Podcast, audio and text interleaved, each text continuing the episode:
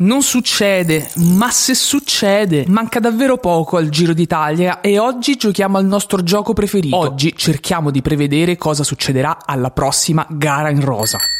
Una ruota tira l'altra, Spiegami un po'. una ruota tira l'altra, Forte. una ruota tira l'altra, Ma davvero? una ruota tira l'altra, Ma perché? una ruota tira l'altra, Ma quando? una ruota tira l'altra, Dai. una ruota tira l'altra. Una ruota tira l'altra. Altro? Ma chi lo vince il Giro d'Italia? Carapaz, Yates, Almeida, Landameana, Caruso, Nibali, Lopez Moreno, Dumoulin a chiacchierare in giro, a guardare sui social oppure sbirciando anche sui siti di scommesse non ci sono grandi dubbi. In un modo o nell'altro, nel bene o nel male, saranno questi i nomi su cui vale la pena concentrarsi al prossimo Giro d'Italia perché è molto probabile che tra loro si stia nascondendo il prossimo vincitore del trofeo senza fine, vale a dire il prossimo vincitore del Giro d'Italia. Bello, bello. Noi di una ruota tira l'altra abbiamo chiesto a due amici, due giornalisti che stimiamo tantissimo e due esperti di ciclismo a loro volta due ciclisti, di provare a sbilanciarsi e a dirci cosa, ovviamente secondo loro, dobbiamo aspettarci dal prossimo Giro d'Italia. Sì. Iniziamo con Giovanni Battistuzzi del Foglio. Chi vincerà il Giro d'Italia? Non lo so.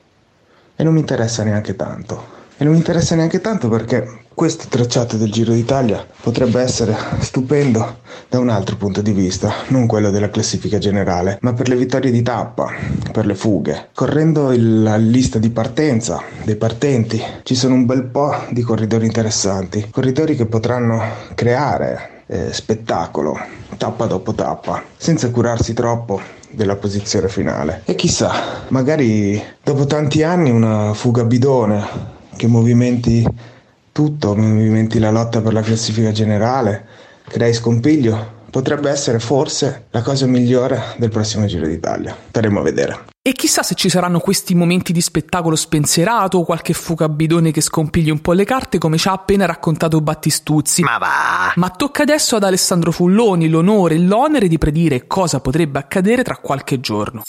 Chi vincerà il Giro d'Italia 2022?